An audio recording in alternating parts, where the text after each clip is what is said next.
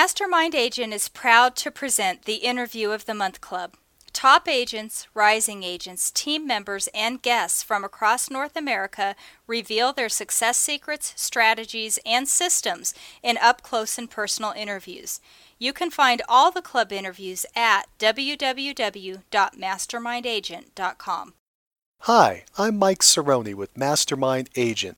This month's rising agent is Stephanie Gasparovic with Coldwell Banker Sea Coast Realty in Hampstead, North Carolina. Last year, she closed fifty-seven transactions with a total sales volume of ten million dollars. Her average sales price was one hundred seventy-five thousand dollars. twenty-five percent were buyers and seventy-five percent were sellers. She operates a team with nine members, one business manager, two administrators, three buyer specialists, two on-site agents, and one team leader. Stephanie Gasparovic is the team leader of Stephanie Gasparovic and Associates, Incorporated. She has been an agent for seven years. Stephanie specializes in selling new homes and lots for builders and developers. Stephanie is a natural fit with new home construction. Her father was a builder. When she moved to a new market, she leveraged that experience into relationships with developers and builders. Stephanie knows what home builders want: sold homes. Stephanie is a strong believer that knowledge is power. She quickly educated herself about the market players, conditions, and statistics. Stephanie generates new buyer leads with billboards, websites, social media, and reputation. She tracks her buyer leads and realtor contacts in a three thousand person database. Stephanie developed a team to leverage her time and expertise. Her desire to spend time with her two-year-old daughter and child on the way motivated her to hire and train a staff to help with the workload. It's working. Stephanie's been able to reduce her work week from eighty to twenty hours. Now she's in the office Tuesdays and Thursdays and spends the other days of the week home with her daughter. First, a quick word from our sponsor, Real G T V, Real Estate Agent Lead Generation Television. Need more referrals? Get a free script and simple three-part plan used by a top agent to receive and close seventy-four referral transactions in one year. Just go to free referral script dot com. That's free referral script dot com. Now, back to the show. Welcome to the call, Stephanie. Hi, Mike. How are you? Good, good, Stephanie. Great to have you with us. Stephanie, before we start talking about what you're doing now, let's go back for a minute and talk about what did you do before you got into real estate? For real estate, I was actually a second grade teacher. So I went to college, got my degree in elementary education, and taught for two years. And that was all I could handle. So after um, after about two years, decided it wasn't exactly what I hoped it was going to be, and um, decided to get my real estate license. Why did you decide to go into real estate? My dad was a builder when I was growing up, and, you know, it's just one of those things I look back and I'm just like, you know, I'm not re- really sure why I did what I did, but it was just kind of like a calling, I think. It was just like, well, let's try it, get my license, try it out, and see how it works, and ended up absolutely loving it. When you got started, did you have a fast start or a slow start? I would say the first six months were pretty slow. and But then, you know, I actually, when I got started, I um, joined a team when I first got started. And we were actually living in Greensboro, North Carolina at the time. And I figured joining a team was a good way for me to learn the business quicker and just have a little bit more hands-on training with our team leader. And so I did that, and then we ended up moving. And when I moved, I, I went out and did things on my own. Okay, so you were with the team for the first six months or so? I was, yeah. And then you moved from one part of the state to another part? Correct. Yep, we moved from um, Greensboro, North Carolina, down here um, to Hampstead, which is about, we're about fifteen minutes from Wilmington, North Carolina. Where is Hampstead, North Carolina? We're halfway in between Wilmington and Jacksonville. So we have a very good mix of clients here. We've got, you know, people that are retiring, and then we have also got a big military base here too in Jacksonville. So we get a good mix of of folks coming to the area. Are you inland or are you on the coast? We're on the coast. Describe your current real estate market.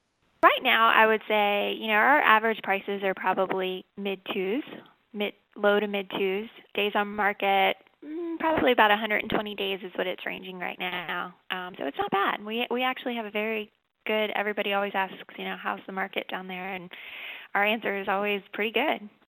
Are you seeing any R E Os or short sales in your market? Definitely, yes. I would say about one in four listings or you know, people that we talk to are in a short sale foreclosure situation. Do you see your prices there rising, falling, or steady? They have definitely fallen in the past couple of years, but I would say right now they're we're hoping that we kind of keep it where it is right now. So they did they have been falling, and now we're kind of keeping it on a little bit of a plateau.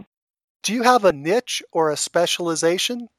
Yes. When we moved here to the Hampstead area, you know, little south of Wilmington, I kind of looked around and, you know, there's so many. And I, I got in the business, I think it was oh four. So, you know, oh five, oh six, those were the, the crazy times when anybody could be a real estate agent.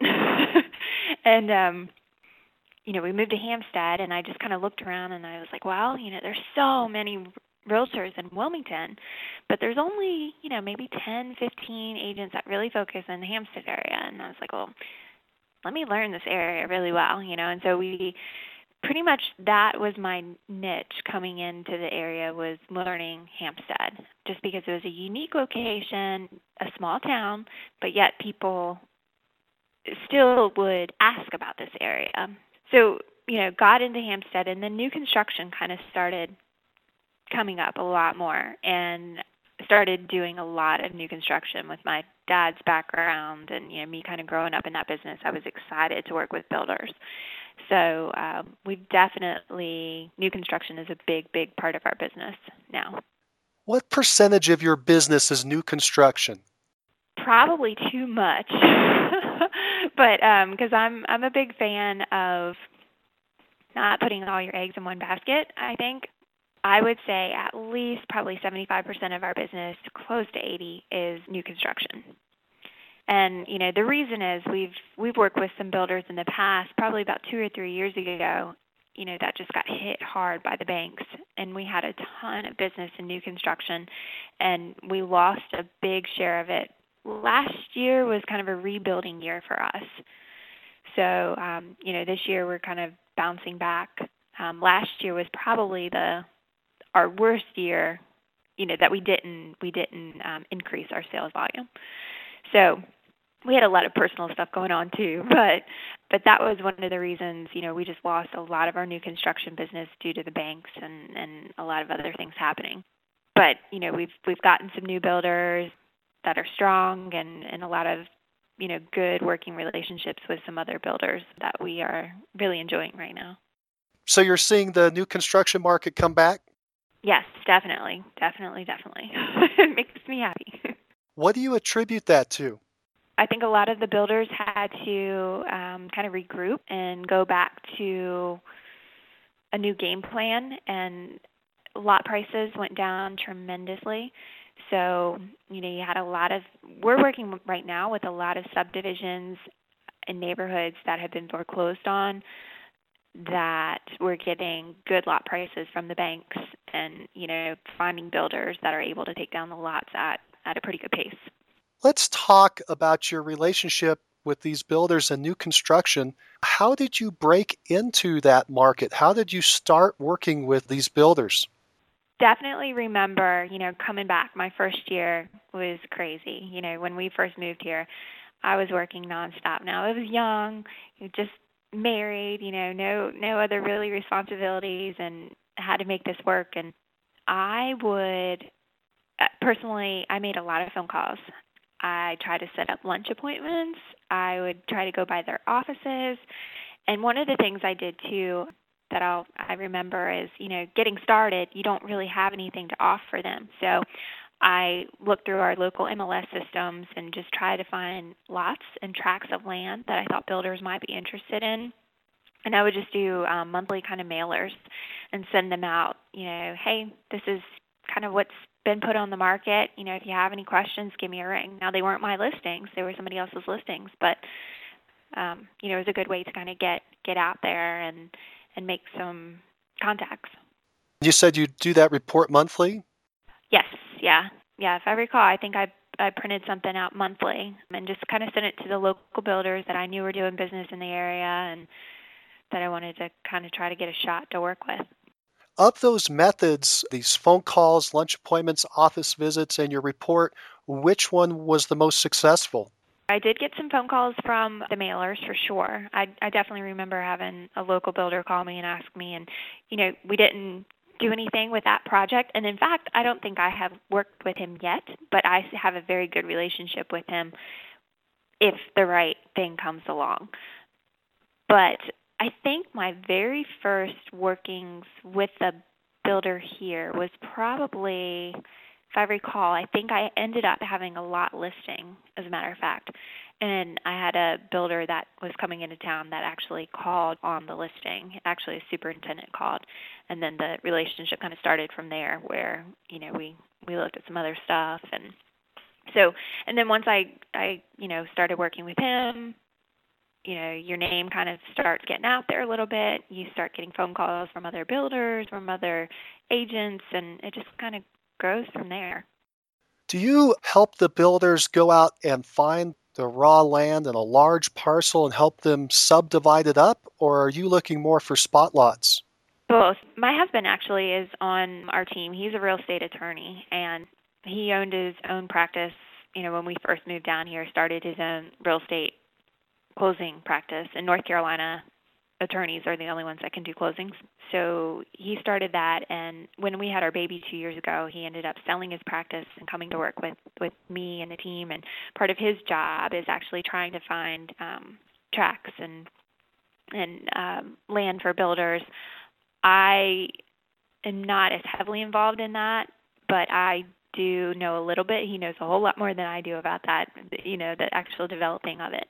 But I work a lot more so with lot prices, and then once they do take certain lots down, what we need to put on the ground product-wise. How many builders are you currently working with? I would say probably currently with current active listing inventory, we have, I think, four right now, but we definitely have some relationships that we are either starting or in the future, you know, I would I would say probably at least ten or fifteen builders that we have a, a good relationship with, with, that we can call, you know, if we have something or um, know of a good tract of land or something that we think would fit what they they do. The builders that you're working with, how many units are they typically producing in a year? It ranges. We have some builders that probably do about twenty a year, and then we have some that do over one hundred, two hundred. With these builders, what are you doing for them? Are you selling their product after it's been completed, or are you getting into the process earlier, that is helping them find the land, helping them prepare the floor plans and the type of property they're going to want to build? Where do you get into the process? Early. We try to early, you know, if that's our goal, if we can get in earlier on, um, because, you know, we have a really good grasp of what product needs to be out there um, and what buyers are looking for. So we definitely try to get early on um, and help them, you know, pick the product. And then, you know, our goal in helping them do that is that we get the marketing and the listings on it. And then, you know, that's that's where we end up making our, our money is, is, you know, listing the property. Your income from builders is all commission-based? Yes. Do you have any on-site salespeople?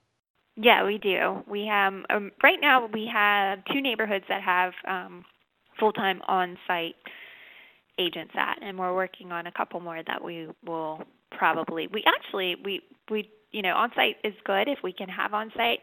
We think it's great when we don't have to have an on-site agent. Um, you know, if the product's selling fast enough, sometimes you don't need an on-site agent, but um, to make it a, a very, you know, good, successful community, usually you would like to have a, a full-time agent out there.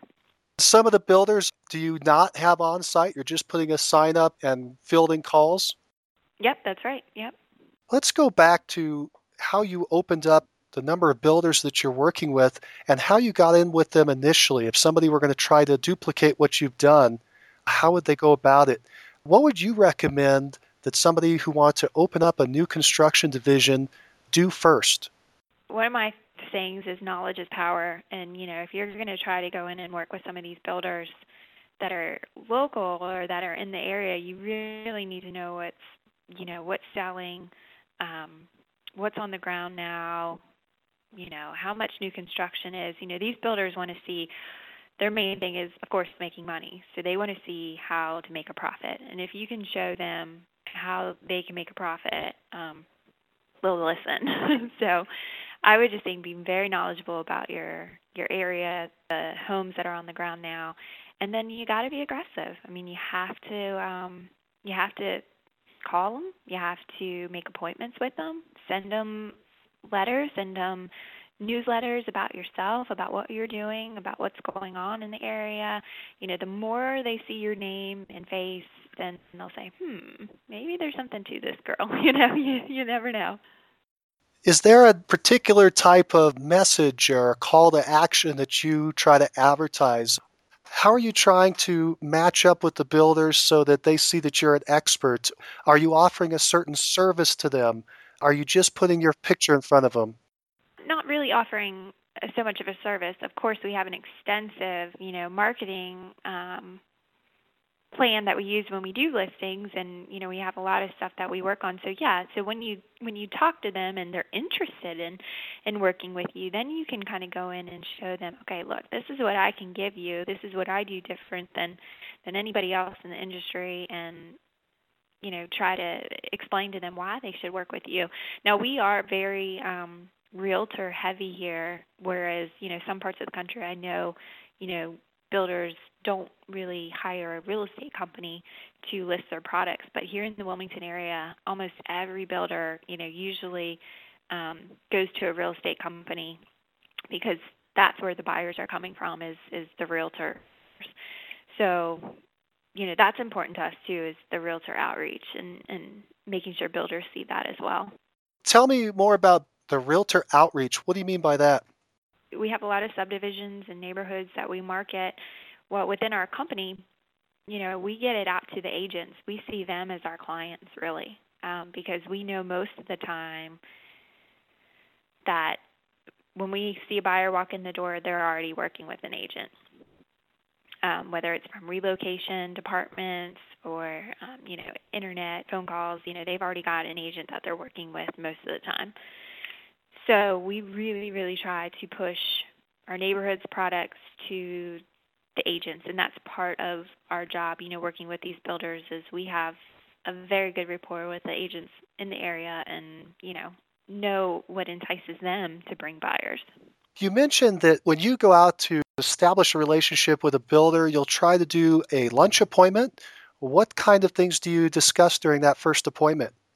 I like to be very personable with people, talk to them. Like, you know, even when you talk to me about this interview, of course, everybody loves to talk about themselves. so, um, you know, just trying to build a personal relationship with these people and just, you know, where they're from, what, you know, what got them into building, do they have kids, do they live in the area? And then, you know, once you start building the rapport and you see that we're all just people, you know, um, then you then you can start talking, you know, about what you know. And like I said before, knowledge is power. And, you know, explaining to them, you know, what's happening in the market. Um, that's, you know, what they love to hear is what, what is going on? What are, you know, what's selling? If my product's selling, why isn't it selling? What can I do to make it sell? And those are the answers that you need to have for them. Do you get pulled in on problem solving where they built a product that's not selling, it's not popular? Sure. We've definitely had some instances where we've we've taken over some listings, you know, from previous builders. Um, and just, you know, here, bottom line, when it comes down to, yes, there's definitely some product things that they could change, but most of the time it's pricing. And, you know, if things are not selling, we really need to look at pricing. Um, that's probably the number one thing. And then maybe looking at what they're putting in their houses to cut out some of the costs to get the prices down. It's very price sensitive right now. Definitely, definitely. Right now, what we're seeing is a lot of square footage for less money. So the most square footage you can get for, for less money is usually what is selling. Now, we have some other instances where, you know, we might have a buyer that's a little bit above that and, and wants a little bit extra features um, for that pricing. I keep going back to establishing relationships with builders. You mentioned phone calls. What do you say when you call up the builder? Gosh, you know, it's been so long since I've made, you know, some of those first phone calls, but, um, you know, just pretty much introducing myself. I'll never forget when I first came down here, and I don't even know what I what I said when I called, but I remember I accidentally called the owner of one of our competitors here, and um, and I don't even know what I said to him, but I, I never, I will never forget. He kind of laughed and he said, "Honey, you know what? Did you know you called the owner of Century twenty-one?" And I was like, "No, sir, I didn't." And he said, "Well, I'll tell you what, you you definitely, I appreciate your phone call, and I wish more agents, you know, did this, what you're doing." And it kind of like gave me like, well, okay, you know, um, that conversation didn't really go anywhere, any business-wise, but it kind of gave me like a little boost, like, you know, you just have to be aggressive. And even if you make a fool of yourself, people are going to see that you're trying. Um, and I think that's what's important. You mentioned office visits. How would you approach the office visit? Would you walk in with something to hand them? Would you give them a card? Did you have something prepared as, in what you were going to say? Most of the time it was, you know, just dropping something off or, um, you know, I definitely tried to make some appointments if I could, you know, hey, let me just come in and talk to you a couple minutes. I just want to get to meet you. And, and even just, you know, letting them talk. Let me see what kind of product you have. What are you building right now? Um, I might have some buyers that are interested, and then, you know, just kind of, and then going in and explaining, you know, my background and just saying, you know, well, my dad was a builder. I really love the building industry, and, you know, if if um, you guys are ever looking for land or need some help, you know, definitely give me a ring, and, you know, just trying to set those relationships up. And then once you set them up, you know, you can make that second and third phone call and and and talk to them more. So I think it's the initial. The initial thing that's hard, but once you do that, until they say, stop calling me, you keep calling. You've mentioned a couple times this knowledge base. You've grew up in a family that was doing construction. Did you add to that knowledge by taking any classes or any type of program that you would recommend somebody do? Not with new constructions. You know, I thought about getting my G C license, general contractor license, never really did it. Um, I think it's just, you know, I, I think growing up I learned a lot. Um, so, no, I, I never did really take any, any special classes for it. You've also mentioned, again, that you mailed out a monthly report in the beginning. Do you still mail out that report? I don't. No, it's been a long time since I have. And I think, you know, we've we've built the... the relationship so much now that we really don't have to, I guess, prove our our knowledge. Um, I think everybody kind of knows that we are pretty well known for the new construction in this market right now. And, um, you know, we can, if not, then we can go in and, and pretty much show them, you know, what we've done in the past. But right now we're just trying to focus on our clients that we're working with. We're really not trying to, to go out and get a whole lot of new business. Um, we're working with some really good builders right now that, you know, we would like to continue to work with and um, and help them them grow. So, and they have the capabilities of, of doing that and, and us all making a pretty good income. When these builders are working with you to sell their product, are they working exclusively with you, or are they also working with other real estate agents as a seller's agent or a seller's representative? There's a mix. Um, we definitely do have some that work exclusively with us, but then we also do work with some that um, do work with other agents in different areas, uh, maybe further north or south, and you know where where we're kind of reaching out a little bit of our expertise um, with product. So yeah, there's definitely a mix, and you know it's it's great because we can work with those agents, um, and we do have a couple that are you know in the area too that you know if it doesn't work well for a certain neighborhood, then we kind of refer them to another neighborhood. When you're working with these builders, are you selling typically one house at a time on one lot, or are you typically selling a subdivision? Most of the time, selling out a subdivision. We'll we'll come across a builder who's building on a few lots here and there, but um, it's kind of rare right now. But most of the time, it's you know working the full subdivision. Typically, what size is that subdivision? How many units are they trying to sell? I would say um, a good, probably between thirty to one hundred lots is our average around here. Are they typically houses or other product types? Most single-family residents. I've never done a condo or townhome project or, or anything really else. It's always pretty much been single-family. What does the builder expect from you? What tasks do they want you to accomplish? One of the main things is, uh, as I mentioned before, is realtor outreach. I'm with um, Coldwell Banker here, and we're probably the largest company in the area. Um, we have, you know, over two hundred, close to three hundred agents. So a big part of that is, you know, making sure our product is in front of those agents um, as much as it can be, and then, you know, going to the other agencies and, and discussing with them, you know, the product that we have. So definitely number one, realtor outreach.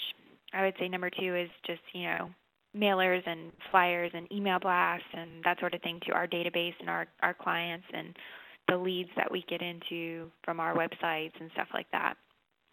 So marketing, realtor outreach, um, you know, and just helping them in general. If if they have an issue that comes up, um, you know, we're we're there to help too. If somebody needs to get into a house or, you know, there might be a small issue with a maybe a small leak and they need somebody to go out there real quick, you know, just trying to help them as much as we can. So it's basically that marketing and sales function. How would you characterize the difference between the marketing and sales of new construction versus uh, resale property? There's not much difference. You know, new construction is, in my mind, a, sometimes a little easier to sell because it is new and um, you don't have to really worry about, you know, inspection problems too much or um, any any older problems that the house might have. But um, and sometimes, you know, a lot of times, too, here, people will get in early enough where they can pick out, you know, everything that they want to build in the house, which is nice. So I would say a little bit easier, um, especially in this market where we've got a lot of sellers that bought so high and now their house values are down a lot lower than they were before. So, you know, most of the time builders that are building right now are building, we don't have to we don't have to worry about that. You know, we don't have to worry about short sale or foreclosure. Um, so there's, you know, there's pros and cons. Do you write up the contract when their purchase comes in, or does the builder or one of their staff members do that? Well, we work a little differently. I have a team. So I personally now um, don't do, you know, don't really work with the buyers or directly with, you know, the sellers. It's more the either the on-site agent who's out there will write up the contracts or the agent that's representing the buyer. Some of our builders have their own contracts, and then some just use our standard North Carolina forms. Either way, you and your team are writing up the contract. Yes. Let's talk about your experience with short sales. You said you're doing some short sales? We do. I will say that I personally, you know, when I when I formed a team, um, was right when things started. We were seeing so many short sales. And I personally was so involved in the new construction that I kind of referred a lot of that stuff out. So a lot of my team members have done the short sales. I have never really worked intensively, exclusively on, you know, a short sale deal. My husband has done hundreds of them as being a real estate attorney. So he knows, you know, the the full process. And I can speak a little bit about them, but um, not to the extent that I know some of these other agents can. So you delegated that out to team members, and you have your number one partner, your husband, help with some of those technical details. Does he still work on the short sales? Sure, definitely. If any of our agents, you know, and, and like I said, now I'm at the point where I'm not really dealing with um, buyers or resale sellers. Um, you know, everything does get marketed underneath me and underneath my name. But if any of the agents that are working with them you know, have questions or need help, they definitely can ask my husband, Lad, um, to help them out. Past clients. How are you stimulating past client business? I would say that's probably been one of our things that we are really trying to work harder on. Um, and, you know, right now it's just more of just we haven't found a great database system that we've loved. And we're finally, I'm hoping this year, finally trying to get that worked out. But, you know, it's all about just kind of keeping in contact with them. Um, I would tell you social media has been great recently. You know, this past year, two years, that's been a great thing to have is, you know, Facebook is huge for um, past clients, you know, looking them up, seeing how they're doing. We've created, um, you know, a, a page. I, I have a personal page, of course, and then we have a business page.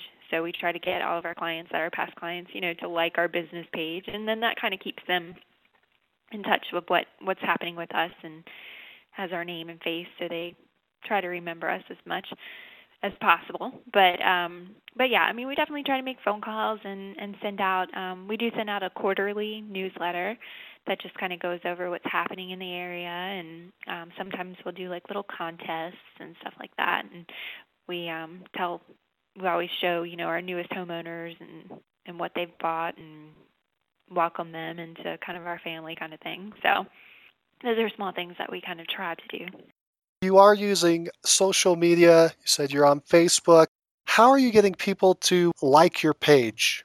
The social media stuff is is new and upcoming. And actually at our last team meeting, we were talking about doing some more kind of contests and stuff like that, and how we can get some folks to, um, you know, to, to like our page. And I've seen some other realtors in the area, kind of same thing, you know, just like our page and, you know, you're entered into a drawing and, and stuff like that.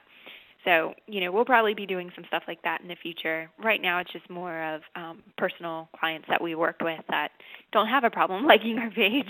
So, what do you have up on your page, and how often do you update it? I have an administrator who actually does a lot of it. I personally don't do too much unless I, you know, see something that I want to put on there. But we do have um, a girl that goes in there and does a lot of our social media stuff for us.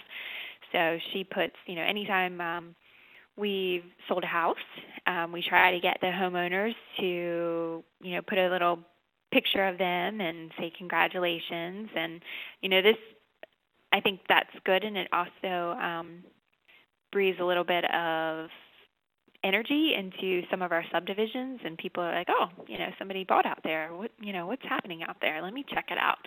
You know, so we, that's kind of the purpose of us doing that, is hopefully to gain more momentum in, in some of our other subdivisions and neighborhoods. So we'll do that. Um, we put, we of course put, you know, quotes if we see something that's interesting, or if we see some really good articles on real estate, or especially relating to our area. We always usually M S N or or some of these other uh, companies, you know, will put Wilmington. I think we were ranked number seven for something recently, you know, so we would just always try to put that on there. And I'm just trying to think what else we, I mean, we, we definitely are in there daily, that's for sure. What other things are you doing to bring business in? Well, I would say, you know, one of the big things that I did starting out too, um, and I probably couldn't have afforded it, but I did it, was doing billboards and signage.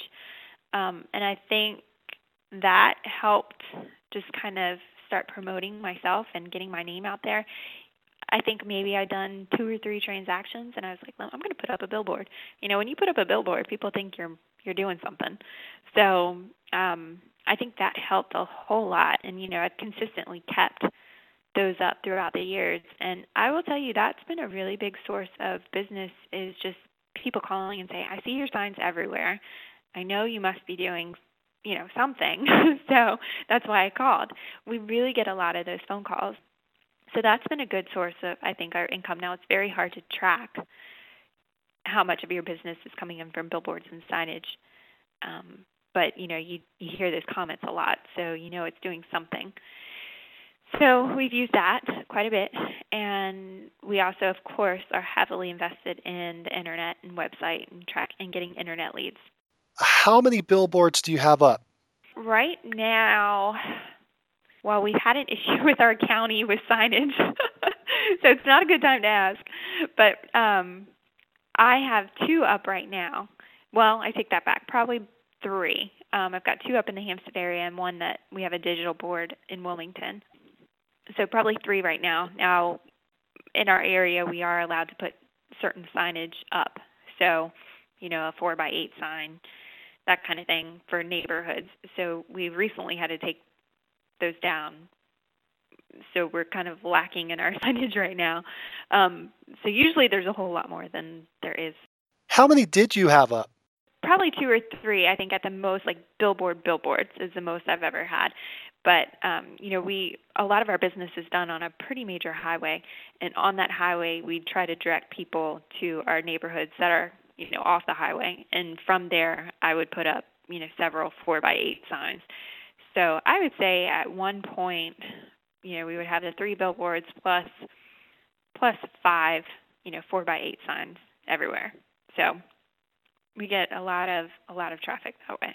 What did you put on the billboard and on the sign? Was it just some words? Was it a picture? What was on there? My face. My face and my name. So, yeah, I mean, just promoting yourself. And I think people, you know, they see that and they're like, she looks like a nice person. You know, I think people just try to, they see a, a person, a real life person that they can call and talk to. And I think that gives them a good a good feeling. How did you tie it into real estate? Can you tell us what the billboard said? My first one, um, you know, I can't even remember my first design, but I know it had a picture and um, it was more of, you know, we live towards the coast, so it definitely had a, a coastal kind of feel to it. And I can't remember exactly what I, I put on there. But, you know, over the years, like my one that I have up now, and I use some of our billboards to promote subdivisions too. So, but the one that I have just exclusively for me is just my name, my picture, my logo. Um, it just has my face and it has, you know, Stephanie Gasparovic and Associates. And I think at the top it says top company, top agent, um, and then our phone number. So just simple. You know, with billboards, you can't put a lot of information on there. The signs, do they have the same information or are they in a different format? Yeah, most of the signage that we put up um, or is for certain neighborhoods or listings that we have. So it's hard to get away with, you know, putting just a sign up of yourself. Um, so we pretty much have to be marketing something. But when I do market my subdivisions, I put my, my picture on there as well. You said you're marketing and advertising on the internet. What are you doing there? We actually are just going to a brand new website platform. Um, we're going to use a company called Real Estate Webmasters to do our new website, and um, that should be launching in the next month. And it's just kind of bringing us to a new level where it also has a back end, kind of like a C R M, um, integrated with our website, which I think is going to help us a lot, just, you know, keeping track of everything. Um, but, you know, internet presence is huge.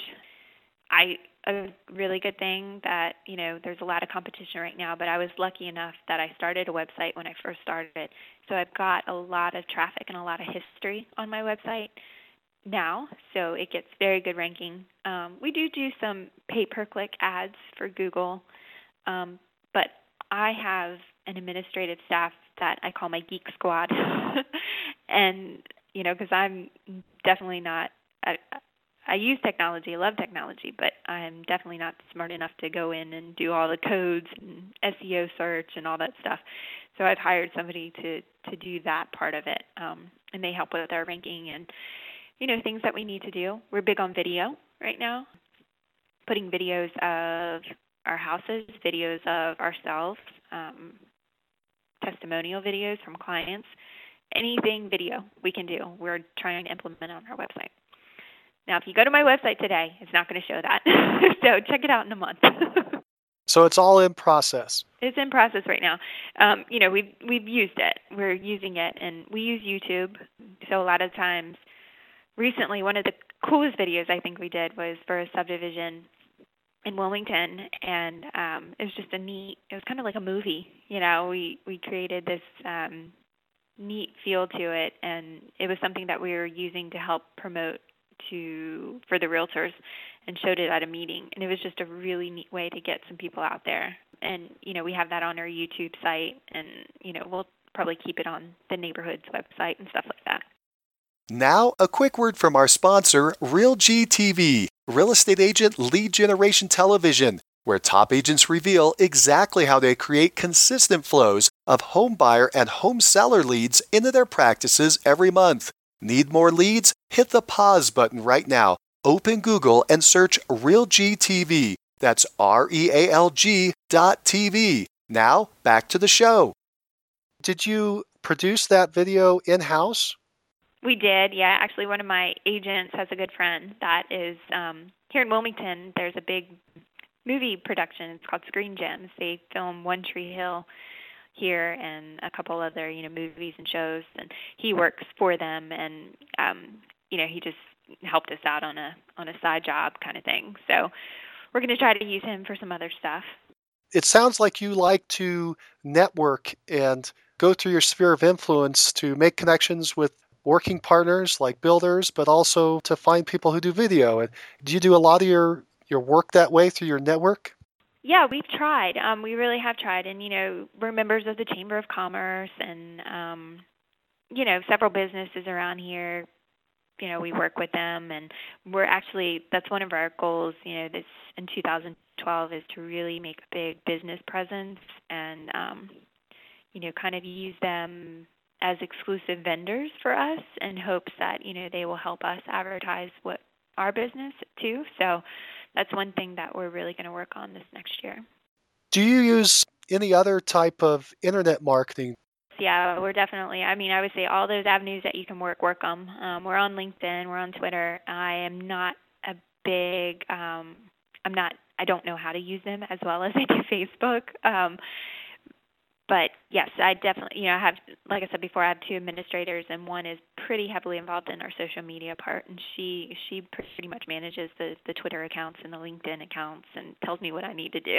So, when leads come in, how do you capture them? Is it all being done on a manual system in writing, or do you have some type of electronic system or database? How do you capture leads that are coming in? Electronically now, but I would say in the beginning, manual is the best way. I mean, just because you you you have a hands-on, you know, there's so many different ways you can do it. But when you get to a point, um, you know, where you've got so much coming in, you have to move to another system. And so right now we've, we're definitely electronic. Um, actually, one of our administrative staff takes care of it. She's just using a Google program right now just because we've tried some of the C R Ms and just have not been happy with what it can do. And so, you know, right now we're just using a Google platform until we get this new website and database up and running. Do you know what that Google platform is?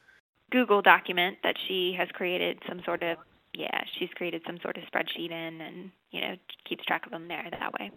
How do you follow up with the leads? Do you have any kind of standardized follow-up system? We try to put them on an action plan, so it depends on what they're calling in about, what their motivation is.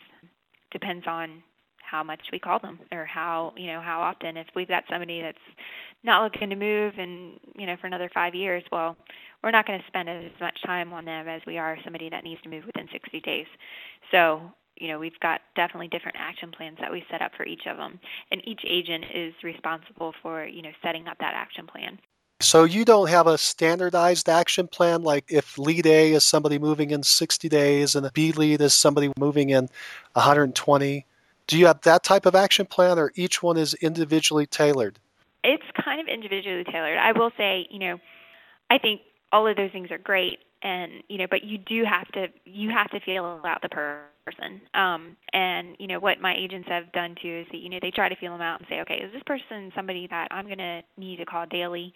And if so, you know, they put on their calendar every day to call that person. You know, or if this is, you know, they kind of I let them kind of take the the feel, because you know I am big on scripts. I am I think that's important, but I do every person is different, and you can't have one sheet of paper that you know pertains to ten different people.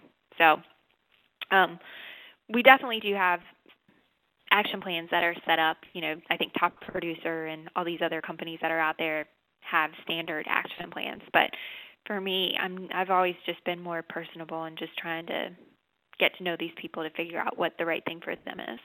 What was the worst marketing method that you tried? What did not work? Gosh, I don't know. In my mind, anything you try, whether it fails or not, is is good. You know, it's like if you're putting your name and your face out there, even if it bombs, at least you put your name and your face out there. I really can't think of anything that we've done that is completely just not done a good job. You mentioned that what you try to do is make sure your name and your face gets on every marketing piece. Oh, yeah, definitely. Definitely. Now, we are moving, I will say this, we are moving to more of a team approach where, you know, I just had a, we had a baby two years ago, and we're probably going to have another baby soon. And so we are probably moving to a team approach where I'm not so prominent, but, you know, the name is still there. But um, just kind of highlighting our team members a little bit more, um, so they're recognized that, you know, anybody that does come in knows that they can work with them on the same level that they could work with me. How do you plan on making that transition? Honestly, probably taking my face off of more things and just kind of putting the, the team logo and the team um, name and that kind of stuff a little bit more. So, you know, less of just Stephanie, Stephanie, Stephanie, more of Team Gasparovic kind of thing. Will you put a picture of the team up there, the people in the team? Teams are always changing, so I don't know. We've had some, you know, turnaround, and, you know, you always have folks kind of coming in and out, and we've had worked with new agents that, you know, it's just, you just never know, so. First, let's talk about sellers. Sounds like you're working with a lot of builders. How many listings do you currently have? It's a hard number to gauge just because we don't put a lot of our listings in M L S. You know, like um, if we're working on a subdivision, we're not going to list every single lot that is out there. Um, but in the M L S right now, I think we have um, it's about seventy listings, active listings, but that does not include the majority of the rest of the subdivisions. Are those all houses or are some of those lots? Yeah, it's about half and half actually. Um, half lots, half single-family homes right now. Do you go out and find landowners that need to sell raw land? Yes, but I will say land is very hard to sell right now. So a lot of our listings are from previous subdivisions that are, have either been maybe foreclosed on or getting ready to be foreclosed on. You know, we've worked with a couple developers in the past years that have just been sitting on land and, you know, needing to sell, and we're just trying to actually find builders um, to help go in there just because land is so hard to sell right now to your average um, homeowner. Define the difference between a developer and a builder. Developers are just, you know, folks that have bought a big tract of land and they subdivide the lots. So, you know, it was happening a lot in the past. It's not happening so much right now just because the cost for developing is, you know, you, banks used to give out development loans, and they really don't do that anymore. Um, so, you know, developers are the folks that are out there. They bought a big tract of land. They subdivided the lots. They need builders to come in and buy those lots from them um, to make the subdivision work. So that's the difference. Are you working with both developers and builders or just the builders? Most of the time, both, if we get in from the ground. You know, we, we work with the developers and then help them find builders for that subdivision. Several of these lots that you have listed then are for developers. Correct. And they're looking for individuals to come in and build their own home and basically buy those lots up. Right, exactly. Why would a developer or a builder hire you? What's your competitive advantage? I go back to the whole knowledge thing. I think we've proven ourselves here in the market, in the area. Um, we've been successful at selling. Um, every year we've, you know, increased our, our volume. I think um, when you sit down in a room in a meeting with us, we talk knowledgeably, we, we're professional. We treat it as a business, and we're honest and open, and we tell them like it is. We're not going to give them a lot of fluff. So I think the people that appreciate that are, are the folks that we end up working with. Do you have some type of standard listing presentation that you're making to either a developer or a builder? No, not so much.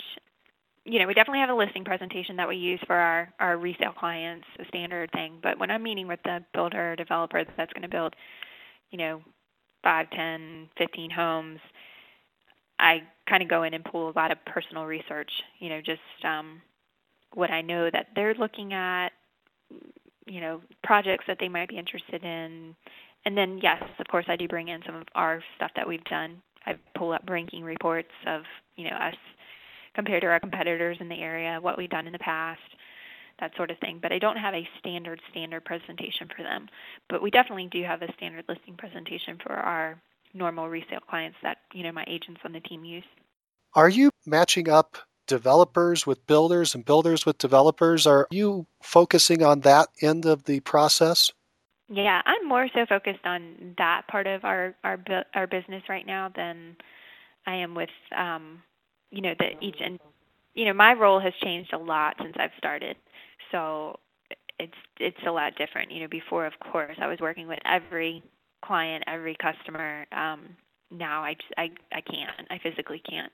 So it's, you know, I'm kind of managing, trying to help bring in the business, and then from there, delegating the business out um, and, and matching. Even we've gotten to the point where we're matching builders up with certain agents within our team that will work well with them.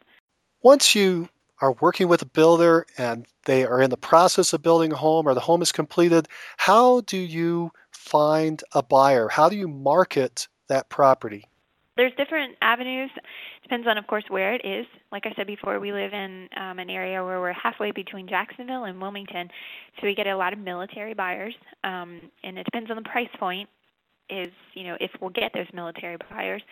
So, of course, if we're we think it's, we're going to get, you know, half military, half, you know, somewhere else, and we focus a lot of our time and efforts on the Internet for the military and just, you know, different military sites and that sort of thing. We actually get a lot of relocation from Wilmington into Hampstead, where we are now, for schools. So we promote our schools pretty heavily.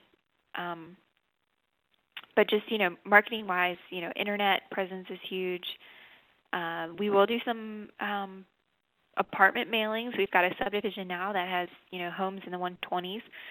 So for that, we have done some apartment mailings just because, you know, for rent, you can pretty much buy a house cheaper now than you can rent. What are you doing with the military buyers? You said you're going out on some type of military website? There's military by owner dot com is a good military website. We just have a lot of um, connections. You know, the military is big with one person from the military moves in. Usually they have friends or family that are also moving in too. So um, military has been great with referrals. You know, if they're happy, then they're going to send their friends and family there. So we, you know, just try to keep a good relationship with the people that move in there. So you try to stimulate referral business from the military, and you try to get that initial relationship. Do you go on the base? Do you post things on the base? Uh, do you stand outside the base with a sign and balloons? How do you get their attention? I personally haven't done that, um, but we definitely have agents that have gone and, and done that sort of thing that handle those communities in that area for sure. How many buyers are you currently working with? Me personally, zero. But um, our our team definitely has a good database of them. And I, I can't give you the exact amount right now just with our database situation that we have going on. But we have a database of over, you know, three thousand people that we send stuff out to. And most of that database is, you know, people that are looking to or have moved or, you know, folks that are interested in real estate in our area. So hands-on right now, how many we're working with, I, I really can't give you an accurate number. Let's talk about the three thousand person database. Uh, how often are you sending things out to those people? How often are you contacting the people in that database? It varies. We usually try, you know, people are getting so many emails these days, so we don't like to send them a lot on a daily basis. We try to send them emails when we have either a big event coming up um, or we've had a huge price reduction in a subdivision. Um, and, of course, you know, all these people we've tried to, you know, narrow down to, to what they're interested in is what they'll get mailed. But, um, and we even, you know, of course, we have some realtors in our database too. So we, you know, send them things when we have things that they might be interested in. Who's in that database and how did you develop it? Just time. Of course, we've got a bunch of realtors in there because we know those are, are a good source of our business, and we know they're going to bring the clients. Um, but then, you know, just over time, just, you know, anytime we get a lead that's sent in, They go in our database. Anytime, you know, we talk to somebody that's interested, they go in our database. So it's just over time, you just collect these, these people. The criteria to put them in your database is simply that they're interested in real estate and they've contacted you? Yep. Yep. Pretty much. Yeah. I mean, we have people that call that say, I've been seeing your emails and flyers for the past two years. We're ready to do something now. So, you know, just trying to keep them in. And like I said, you know, my big thing is until they say stop, you keep going. And honestly, we've only we've only had maybe two or three instances where we've ever had somebody call in and say, please stop sending me stuff. I'm not interested. I never will be interested, you know. So, and then we, we say, okay, we're sorry, and we'll take you off, and, you know, thank you for your time. But you most of the time don't get those folks. Why would a buyer hire you? What is your competitive advantage with a buyer? Again, I'll go back to knowledge. And that's what I try to push my agents to tell them.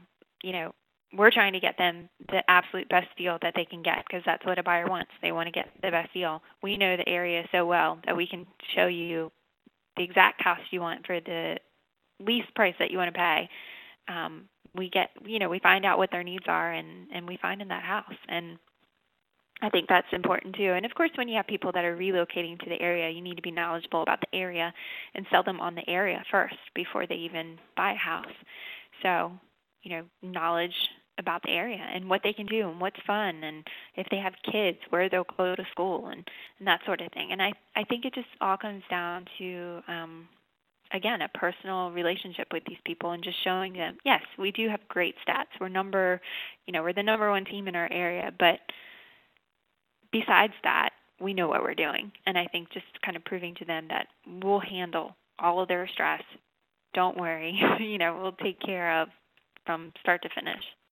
Do you set an appointment with the buyer to sit down with them and discuss the buying process before you show them homes? Or do you and your agents just go out and show homes right off the bat?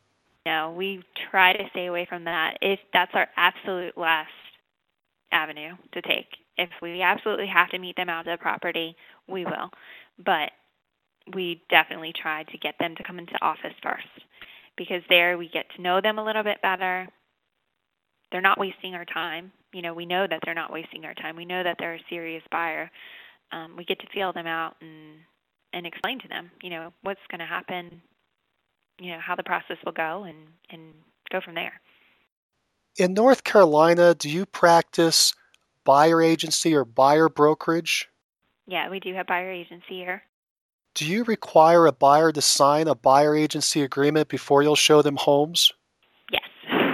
We have, you know, of course you run into situations where you you think clients are, are, you know, oh no, we're working with them, everything's good, and then they end up buying something with another agent or for sale by owner, and, and then, you know, you've gotten out of the deal. So we definitely have learned from our mistakes, and um, it's pretty much a requirement that they do have to sign a buyer agency agreement. And most of the time buyers won't won't flinch because they, they understand and they know that they're working with people that know what they're doing. You don't typically have any objection to someone signing a buyer agency? No, we really don't. And I think if we do, the agents on the team know how to overcome those objections. But we, we usually don't. Do you have a script for handling that objection when somebody doesn't want to sign the buyer agency? Sure. I mean, we'll go through role plays and stuff, but um, we don't want to come across as being know-it-alls, but then we just say, you know, we just say to them, you know, we understand what's going on in this market. We know, you know, if you're going to work with any agent in the area, we are the people to work with. We know the area the best. We have the number one, you know, results. And, you know, you just show them stats and that sort of thing. And after you see numbers and that kind of stuff, most people don't object. Do you attend the closings for either the sellers or the buyers? Yeah, the agents on the team that are working with the clients definitely do. Let's talk about your team. Tell us the titles of the people on your team and how many people you have in each of those positions. Sure. My husband is, of course, he's kind of considered our business manager. And then we have two administrative employees that basically, I have one that kind of handles our closing coordination, and she's also the person that handles like our social media and stuff. And then I have another lady that handles um, a lot of our paperwork, plus a lot of our leads and lead tracking and that sort of thing. So we have two paid salaried employees. And then from there, I have three buyer's agents, and I have one on-site agent that works for me at this time. The buyer agent and on-site agent, they're paid a commission, they're independent contractors? Yes. What are your buyer agents responsible for? What do you want them to do? What are their tasks? Oh, man. Every day, you know, they're... We we like them to definitely get out there and prospect. Um, you know, when agents are starting out in the team, we definitely give them a more formal kind of to-do list. Like, these are items that you should be doing. Once they have a good book of business, you know, they're they're their own thing, and they're they're doing what they need to do to close deals. The whole, you know, thing with the team is I want my agents out there selling. Um, I don't want them to have to worry about the paperwork and the minor things. You know, I want their focus and attention to be to try to get sales. So that's their job, is, you know, going out there, working with buyers, prospecting, networking, um, you know, cold calling if they need to, just different ways of, of getting their name. We have a bunch of agents right now that are taking the Brian Buffini class, and because um, they've already got a pretty book, good book of business, but it's, you know, how to manage people after the sale and how we can get, you know, referrals from them. So things like that is what they should be doing. Do you have a quota system set up for those buyer agents? Do they have to sell a certain number of homes either per month or per year? You know, at the beginning of each year, we go over goals with them. For the team, we try to keep everybody on a minimum of at least two transactions per, per month. Um, that's kind of, you know, the team goal is every agent should do that. that much, and if they're not doing that much, we kind of question it and look at it and figure out why. But we, you know, we kind of track it down to them. You know, if they need to make a certain amount of money per year, we, we separate it into like three columns: what they need to make, what they would like to make, and then if they had the best awesome year ever, you know, this is what they would make. And then from that number, we break it down into how many buyer's appointments they need to go on to, how many listing appointments, how many from there, how many phone calls do they need to make to get those. Um, you know, depending on their conversion ratio. So it's we're we're pretty big on our numbers, and you know, you have to be in order to to figure out what you're going to make. You mentioned listing appointments. Are your buyer specialists also working with sellers? They are, yes, yes. So they are buying and, and listing agents. I will say in the beginning um, that my agents, if they are new to the team, they are kind of required to. to just let me preview to make sure that we are marketing a, a property that is priced correctly, because on the team we, we just do not take overpriced listings.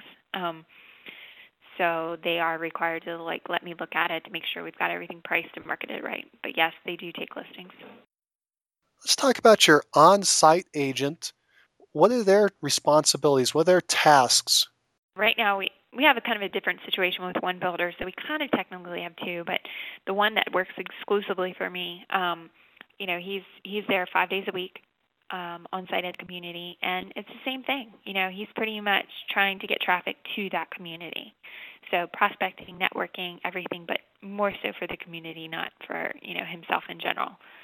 Um, so those are those are his jobs. And, of course, you know, he has to keep the model looking fresh and nice and, and that sort of stuff. How many units are they selling in that subdivision? We're averaging right now about two a month. And that's pretty much the average in every subdivision here in the area. Is it's, you know, we're not selling them off the shelves like hotcakes, but we're selling about two a month. Your on-site agent, you said five days a week. Is he working Monday through Friday, or is he covering the weekend? He covers the weekends. He is off one weekend a month. So we have a floater, uh, what we call a floater agent, that fills in on the days he's not there. What days does he work? It varies, but usually I think he's there, I believe he is there um, Thursday, Friday, Saturday, Sunday, Monday, and then off, you know, Tuesday, Wednesday. So those are the most busy days for a builder? Correct. On that site, do you have one model home or more? Yes, just one model home. The agents, how are they compensated? They're paid a percentage of the commission? Correct. Yeah, it's all commission-based. And is it different commission based on whether they're working with a buyer or a seller? Yes. For our general brokerage agents, we do have a general, um, you know, a, a set split for buyers and then a, a different split for sellers. Um, we do do kind of incentives throughout the month if they sell so many deals. You know, they'll get bumped up a little bit. And for our on-site agents, it's, you know, it kind of depends if there's another agent involved. And if there is, there's one split. If it's a self-sale where he has sold, you know, the buyer without an agent, then it's another split. The on-site agent, do they get paid a higher or lower split than somebody who's working out in retail? No, I think it all kind of kind of works out in the end, you know, if you know what I mean. Um, it's just a different animal. You know, new new homes is different than general brokerage. You you know, you're working exclusively for a builder. You're not out there, you know, in the general public. So it's it's a little different. Your agreement with the builder, does the commission vary based on whether you brought in the buyer or another agent brings in the buyer? Yes and no. Um, of course, we'll get a little bit of a higher commission split if we bring the buyer. You know, when we sign a listing agreement with the builder, it's a said commission, whether we bring the buyer or we don't. If there's another agent involved, of course, we're going to have to pay that other agent. Every, I would say every situation is a little different. So basically, your agreement with the builder is they'll pay you a set percentage for any sale, and if you bring a buyer, you earn an additional commission? Not additional to that, but you know, we're not having to pay another agent, so of course we're going to get a little bit more. The builder wouldn't be paying out as much as if another agent came into the transaction? No, he's paying the same no matter what. If another agent comes in, you'll basically split your fee with them, and if they don't, then it stays in-house? Pretty much, yeah. Do you prefer to hire experienced agents or inexperienced agents? We've done both, and both have worked out either great or not great. Um, we definitely have had some turnover, that's for sure, and I think that's in any business. But right now I've got two great general brokerage agents. One was brand new, and he is phenomenal, and I've got one that has been experienced, and she is doing great. I mean, we just recently brought on another lady that's um, been in the business for a while, but she's kind of new, so to the team. But the other folks have been with me for a couple of years now, and they're doing absolutely wonderful. So you don't have a preference for experienced versus inexperienced? I go back and forth. Okay. Sometimes I think I, I like experienced agents. Sometimes I think I like new agents. It just, I don't have a preference. I just want somebody that understands the team concept, understands the value of it, and it's going to work hard. Is everyone on the team licensed? Yes. Well, no. I mean, the, the agents are, the independent contractors are, but um, my administrative staff and my husband are not. Why did you decide to start a team? We had a lot of business coming in, and I think it, every agent might get to a point where you just can't handle it all and service everybody properly. So, you know, my first step, of course, when I started getting busy, was to hire an administrative assistant and just help with mailings and paperwork and that sort of thing. And then it just kind of grew from there. And once I did that, more stuff came. And from there, I think I hired my first buyer's agent, and I just kind of went off from there. Um, and then pretty soon, you know, we started getting builders and developers that we were working with. And then at that point, I couldn't handle the you know, the day-to-day clients, and, you know, hired another agent to, to help me with that, and and then hired another assistant, you know, so it just kind of grows. And I think, you know, the reason you do it is just because the amount of business. So, but I mean, but you can definitely handle, you know, a certain amount of business, but I do think it comes to a point where you need to balance, you know, work and, and life and what's important to you. And, you know, especially with us, we had our baby two years ago, and she's definitely more important to me than, than any amount of money I will ever make. So, um, you know, I try to spend as much time with her as I can now, and we might take a, a little bit less money, but that's okay. So, it sounds to me like you grew your team based out of the volume of the work was growing, and you filled the need that way rather than try to build a team to hope that the volume shows up. Oh, yeah, definitely. You You have to know, as a team leader, I mean, you have to know what you're doing, or your agents won't respect you, or, or will say, why, why am I working for you? You know, So I think you need to, to prove yourself before you get to that point where you bring on other people to help you. What technology are you using in your business? As I mentioned before, we do a lot of, you know, internet presence. Video is really big. Um, you know, we even use, we just bought a little team flip cam that will go out and just put a, um, do a bunch of videos with, um, pictures, flyers, and we just do a lot of this on the internet and, and websites and stuff like that. Um, we usually try to make our own websites for each subdivision that we do. Social media, of course. um, We have like a live chat on our website where, you know, somebody can log in and you can talk to them via chat. Um, just different things. And we're just trying to stay on top of everything. You know, I look, there's a couple of big players in our area, and we actually are starting a, like a mastermind kind of group, and just going to go over some stuff on, on, you know, what's new and innovative that we can do to to grow our businesses. Well, you've had a lot of ups and downs over the last couple of years in your market. You've got a pretty good-sized team. Are you profitable? Yeah, we definitely are profitable. I would like to be more profitable, but we're profitable. I think everybody would like to be a little bit more profitable. Well, I think, you know, going back again to, to starting a family and stuff, you know, I think everybody has different goals and, and what they what they want to do in life. And so to each is his own, you know. It's like if you, my my thing is I, I want to stay home a couple of days a week with my baby, and, you know, I want to be the one to raise her. Now some some other people aren't don't feel as strongly as that, and that's absolutely fine. You know, they're they're more career oriented and and want to work, and and that's great. But, you know, for me, um, yeah, as being a former teacher and stuff, I just have a love for children. And. And so that was really important to me, and I wanted to make sure I had a business that I could do that with, and this this has been able to, to help me do that.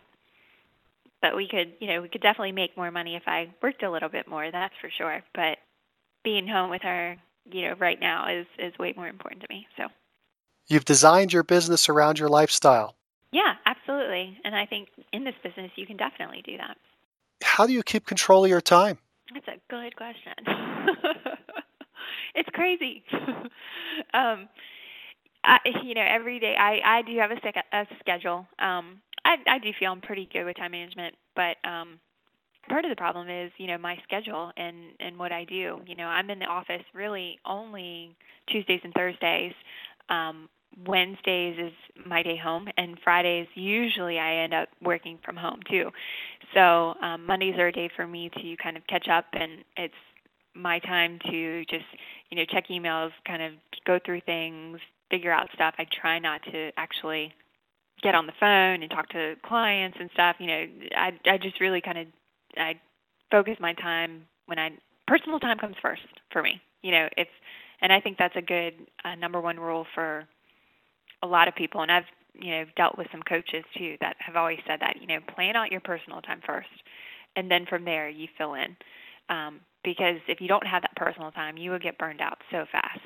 And, you know, I think that's what happened the first couple of years. I just, I completely got burned out. And um, now I make sure I put my personal time in before anything else. How many hours do you work in a typical week? Well, depends on who this interview is getting sent out to, because I'm sure my clients don't want to hear. But for other agents, I, I really have a very light work week. Now, in the office, you know, I'm like I said, I'm here every Tuesdays and Thursdays. But the bad and the good and the bad part about real estate is it never goes away. So, and the bad part about working with my husband is it never goes away. So when he comes home, we always end up talking real estate. Um, and clients and issues. Um, so hourly, gosh, I mean, work, work, work, I would say maybe twenty hours a week, you know, but on a day-to-day basis, we're, you know, every day never fails, we're doing something within the business. And you've designed it that way. You brought on the team to help leverage your time. So that was a good move, and there's nothing to be ashamed about. You're making sure that all the tasks get accomplished by the team members. Right, right. And I will say being a team leader is a difficult thing. Managing real estate agents is hard. It really is, because they're their own independent contractor. You know, they they don't technically work for you. You know, they, they just help you with your business. And um, that's been one of the hardest things is managing for us um, and holding them accountable. And and I think that's the the toughest thing on being a team leader, because, you know, it is your business. It sh- it is your name, your face, but you've got these people that are helping you underneath, and you want them to do a good job. So your number of hours that you work in the week and your schedule, that changed how long ago? Probably, honestly, just this, since the baby, two years ago. Yeah. Yeah, and even a year ago, um, this year is the first year that I've pretty much got a firm schedule. Um, last year, it was so all over the place, just, you know, not knowing what day I would be in. You know, it was just kind of crazy. Um, the before her, gosh, eighty hours a week, I mean, just nonstop. But, you know, I think you have to put that in, honestly, to, to figure out this whole real estate game and, and how you can make it work. So, um, but it does, you can make it work for you, you know, over time. Do you have a business plan? Sure, we absolutely do. You know, every year we set up a new plan. I mean, we have goals and objectives, and we have our values posted in our office. Yeah, everybody that comes in on our team knows knows what we're after.